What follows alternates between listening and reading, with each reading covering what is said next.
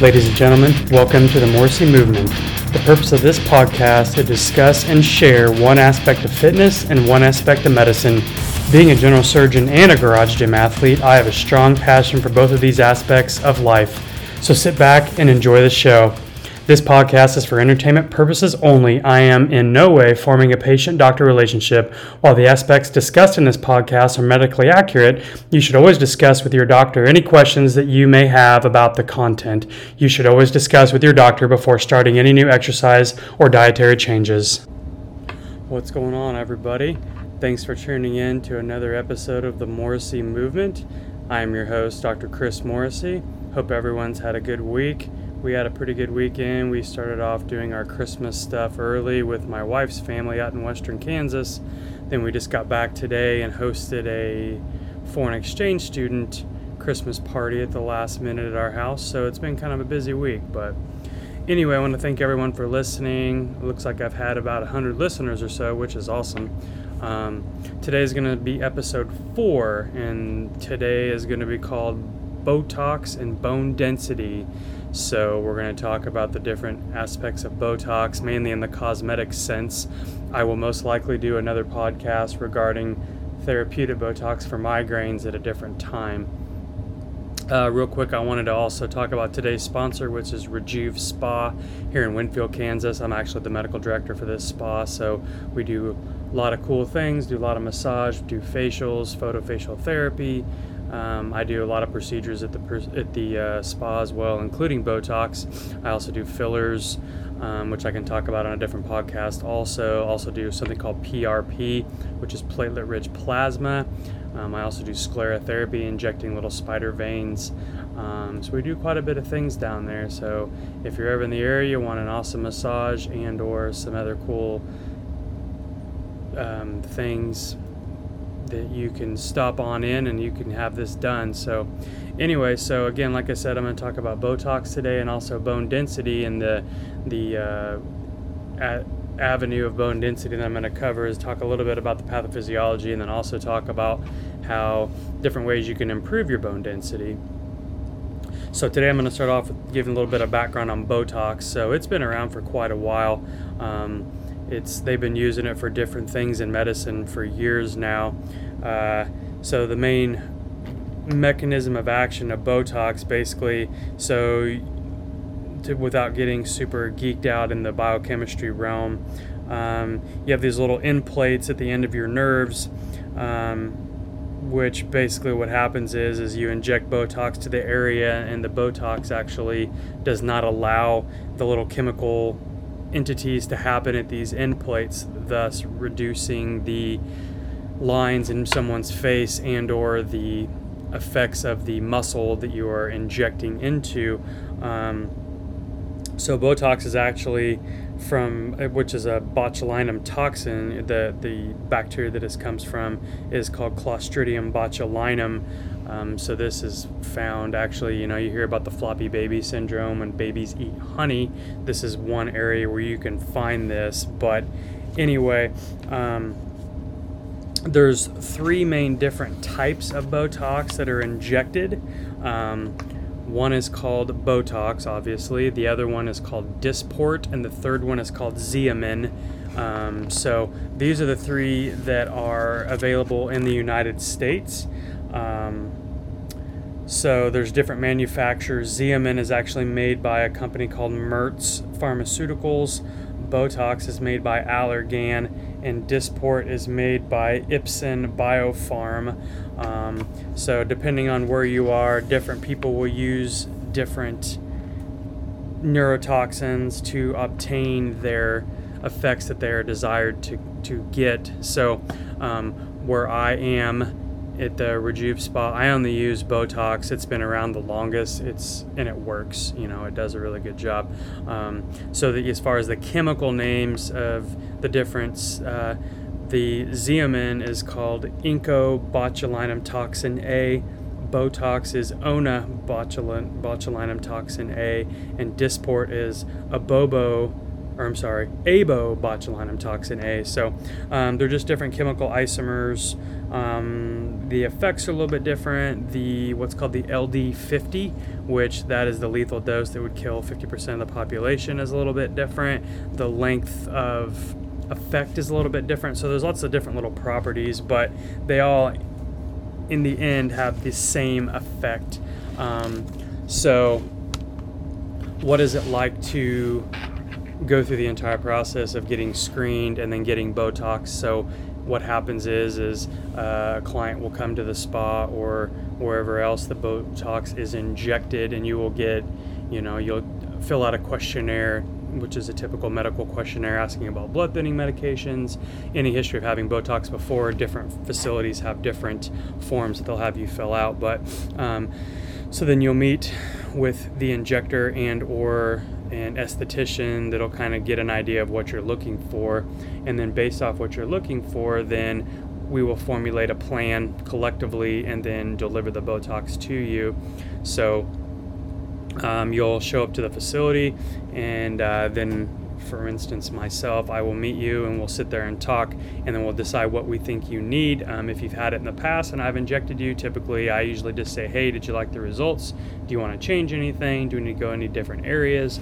And so on. So, um, so once we decide our plan, then we formulate how many units we think you need. So there's not really any specific test or uh, scan that can be performed to determine the strength of Botox that you need or the amount of units.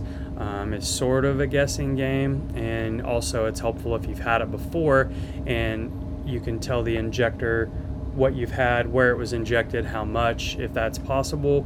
The other thing to consider too, though, is the concentration that it's mixed. Some people dilute their Botox a little bit more than others. My, I myself um, make mine a little more concentrated. That was the way I was trained by one of the Allergan um, trainers. So that is how I inject Botox. So, so what we do again is we sit there and determine, and um, Botox is priced by per unit. So each unit is a certain dollar amount, anywhere between 12 to 15 dollars a unit. And then, so then typically the way I inject Botox is I do five point injections along the forehead, and then I do five point injection between the eyes. And then, depending on what else you would be desiring, um, and I'll talk about the different areas here in a few minutes, but um, we'll determine how many units you need um, based off of what your outcome is wanting to be. So when you come to the room, we have you lay down in a chair and then we'll cleanse your face with an alcohol based cleanser, making sure they're removing all the makeup, making sure there's no areas it looks like to be a local infection or a cellulitis, which would be a contraindication to injecting Botox there. So, what I usually do is I'll get a makeup pencil and then I draw lines basically in the middle of your pupil from the from the hairline down to almost right above the eyes. I usually inject my Botox in between these areas along the main muscle of the forehead called the frontalis muscle. And then what I do is I typically mark out with a pencil, put little dots of where I'm going to inject so that way the client can know exactly where the Botox is going to go. And then they kind of get a sense of um, how it's going to be. So I kind of make a W type pattern along the forehead, alternating from a little bit upper on the forehead to a little bit lower on the forehead. So I do five point injection on there, and then I go in between the eyes and make a V type shape. So basically, I go kind of above the nose and then just inside the eyebrow line a little bit above the eyebrow line. And that is where I do my facial Botox as far as forehead goes. Um, the, uh, the muscles that you're inhibiting close to the eyes. One's called the procerus, and the other ones are called the corrugators. Um, that kind of gives you the frown, um, and so we like what we try to do is try to smooth those lines out. Um, and then depending on the amount, you know, the, the kind of the bare minimum that I would inject anywhere, depending on the strength of the muscles, is two units per area. So typically, the minimum amount of Botox you would get injected would be 20 units. Um, some people need four units per area, so they would get a total of 20 along the forehead and 20 between the eyes, which would be 40 units. So it kind of depends on your budget and also what you need. Um, some of the other indications of Botox would be what is called the crow's feet, which is the little lines outside of your eyes. So um, if you desire having those injected, I'll also do three point injection just outside of the eye and then a little bit above and a little bit below, kind of over on the side of the face um, on both sides. Uh, you can also do what's called a lip flip, or you can inject along the upper lip to kind of give it a little flare out. Um, you can inject smoker's lines, which you know if you purse your lips together and there's a lot of lines over your lips that's another area that can be commonly be injected to try to smooth those areas out.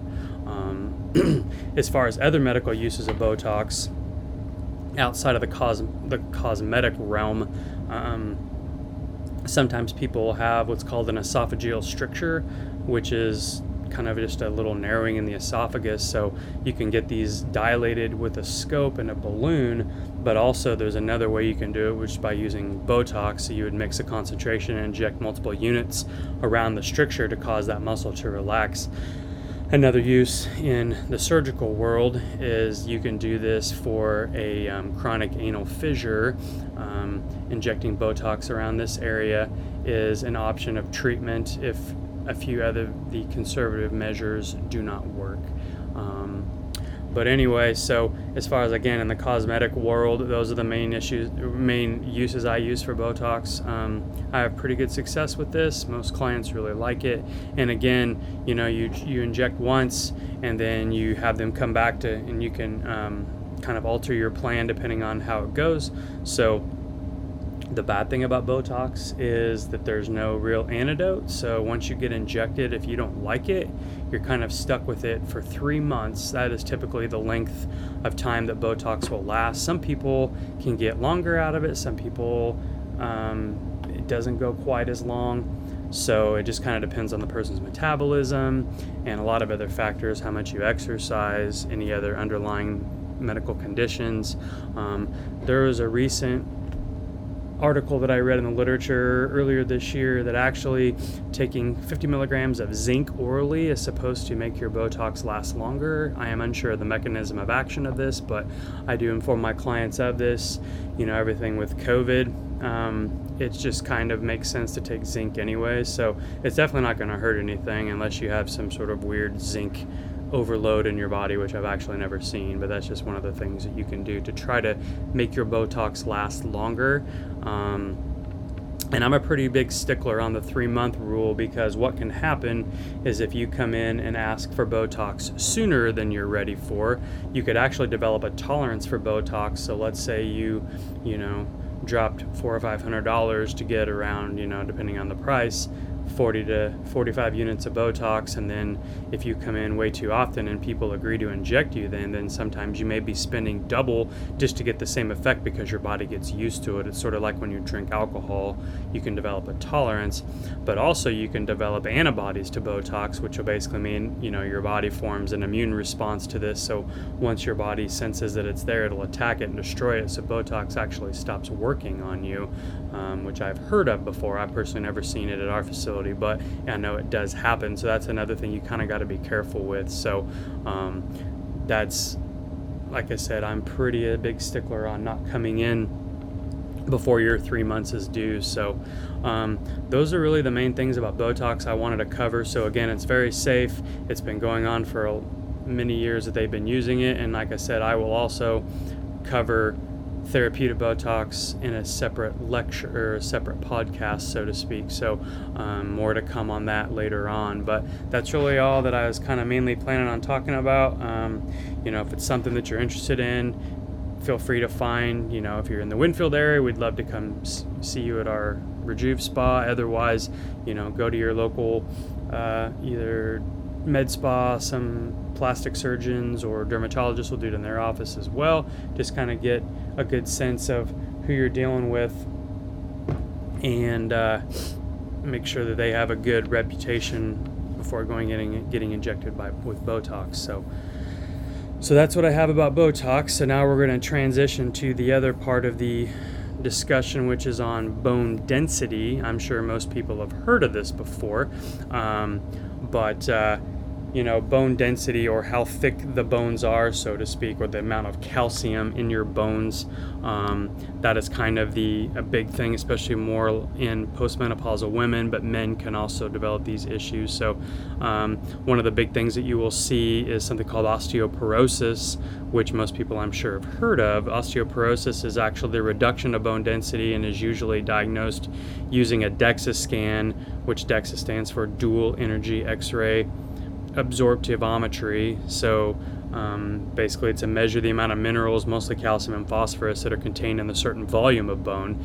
And then bone density measurements are used to diagnose different conditions. It can be osteoporosis, which is by a large decrease in bone mass. There's also something called osteopenia, which is sort of the go between. It's not quite there yet, but it's getting close to losing a lot of bone um, density. So, um, and the higher degree you have of bone density loss increases your risk for fracture.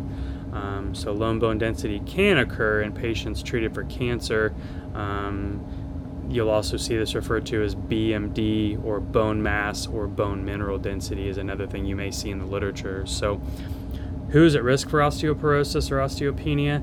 Not everybody will get this. Um, there's a certain risk factors that can increase the likelihood that a person um, will have moderate to severe loss of bone mass, including the following. So, gender for one, women are typically at higher risk uh, because they have less bone mass to begin with than men. Women also experience a loss of bone mass after menopause, like I alluded to earlier.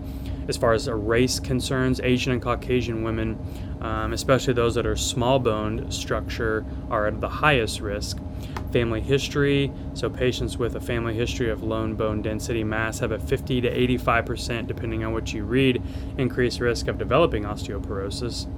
Age, most people, men and women, lose about half percent of bone mass every year after the age of 50. Um, so depletes slowly, but then again, like if you have some of the other risk factors, this may go faster for you.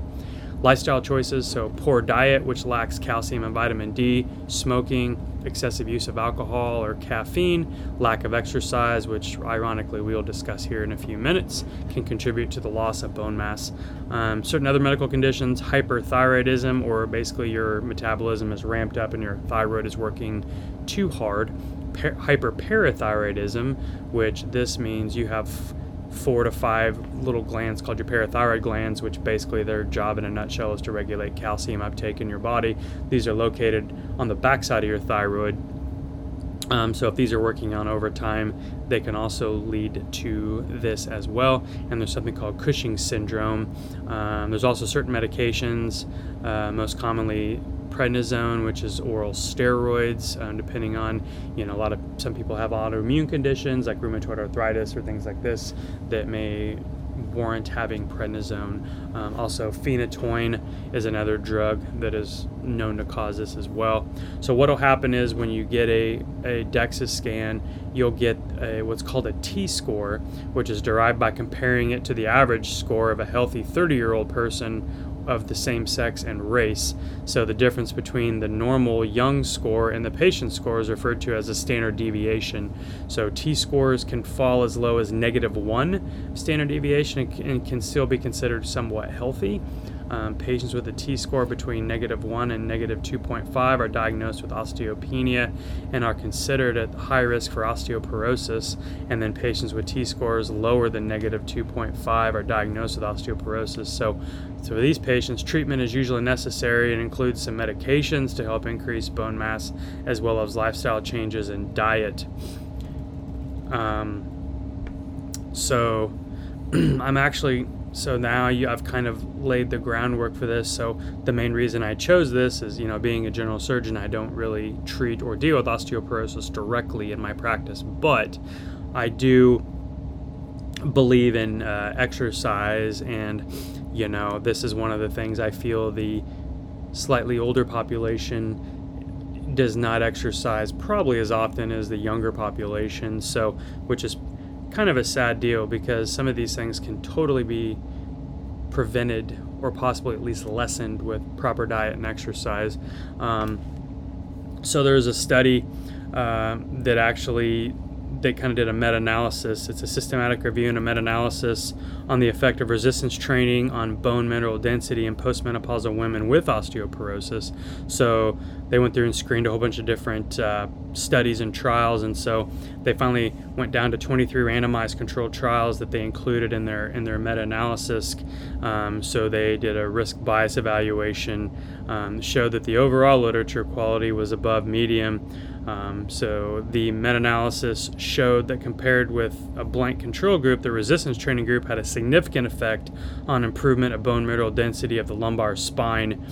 Um, there's a bunch of numbers which doesn't really matter. Um, the bone mineral density of total hip, bone mineral density of the femoral neck, and also bone mineral density of the greater trochanter, which is kind of the area where the hip meets the thigh, so to speak, if you're unfamiliar with the terminology.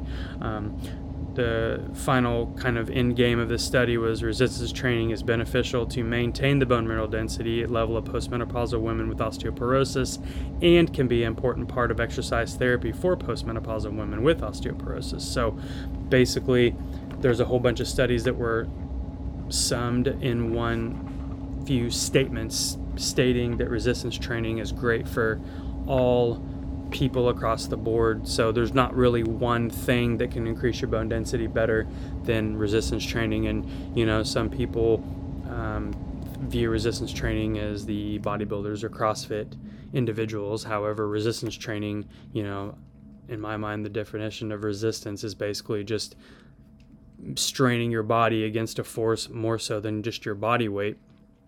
So, you know, if you're 75 years old and live at home alone, you could get two milk jugs and use this as your weights. You don't have to go to a gym and see all these huge steroid freak individuals, you know, bussing everything out in the weight room, grunting and yelling. You can get a lot of good training in your own home, which I'm a big advocate for. So, this is another thing in science that proves that resistance training is good for everybody. And there's another study also. The the title is Changes in Spinal Bone Density, Back Muscle Size, and Visceral Adipose Tissue, which is like the fat around your intestines and your guts, um, following a multi component exercise program in older men. Um, this is basically a secondary analysis of an 18 month randomized controlled trial. So there was 180 men in this trial. They're anywhere between the ages of 50 and 79, and they are randomized to either exercise or no exercise groups. The exercise groups involved high intensity progressive resistance training, going around 60 to 85% of their maximum strength on all on different lifts with weight bearing impact exercises for about three days a week for 18 months. Um, so their bone mineral density was assessed as well as their um, in the L1 through L3, and also the paraspinal and the psoas muscle size and cross sectional area. Um, so the exercise group resulted in a net gain in back muscle cross sectional area, um, but there was no effect on the visceral fat around the muscle and around the organs relative to no exercise. So this indicated that um, there was a positive change associated with the resistance group and versus the no exercise group. Um, there are no group differences in the muscle bone relationship. Um, so basically, this just again shows that and this was kind of specifically looking at back muscles but you get the picture of you if you do different strength groups to different or strength training to different muscle groups you should get the same effect. So again i have a big proponent of this in my lifestyle and i'm also a big advocate for this. So if anybody ever you know comes to me asking for advice on this i definitely you know i'll say resistance training all day long. Um, it's like I said, it's been shown in science to that it is good for everybody. Um, so anyway, that is the end of the show for the week. So hopefully everybody enjoyed this. Again, I'm going to try to keep cranking these out every week. I appreciate everybody that's listened. And again, this is an open platform. So if anybody would like anything covered or would like me to answer questions, please feel free to email me at the Morrissey Movement, T H E M O R R I S S E Y M O V E M E N T at gmail.com. And I'd be more than happy to address anything on the show. And please also leave a review up to five stars, whatever you feel is worthwhile, I would really appreciate that. So thanks again for tuning in. Remember, get up and get moving.